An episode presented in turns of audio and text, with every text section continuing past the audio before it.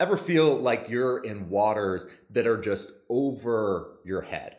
At all times and in all situations, God is talking to us through his word. And we can rely on this book to lead us in those times when he seems inactive and uncaring in the chaos of our lives. This book shows us that, yes, in fact, he does care.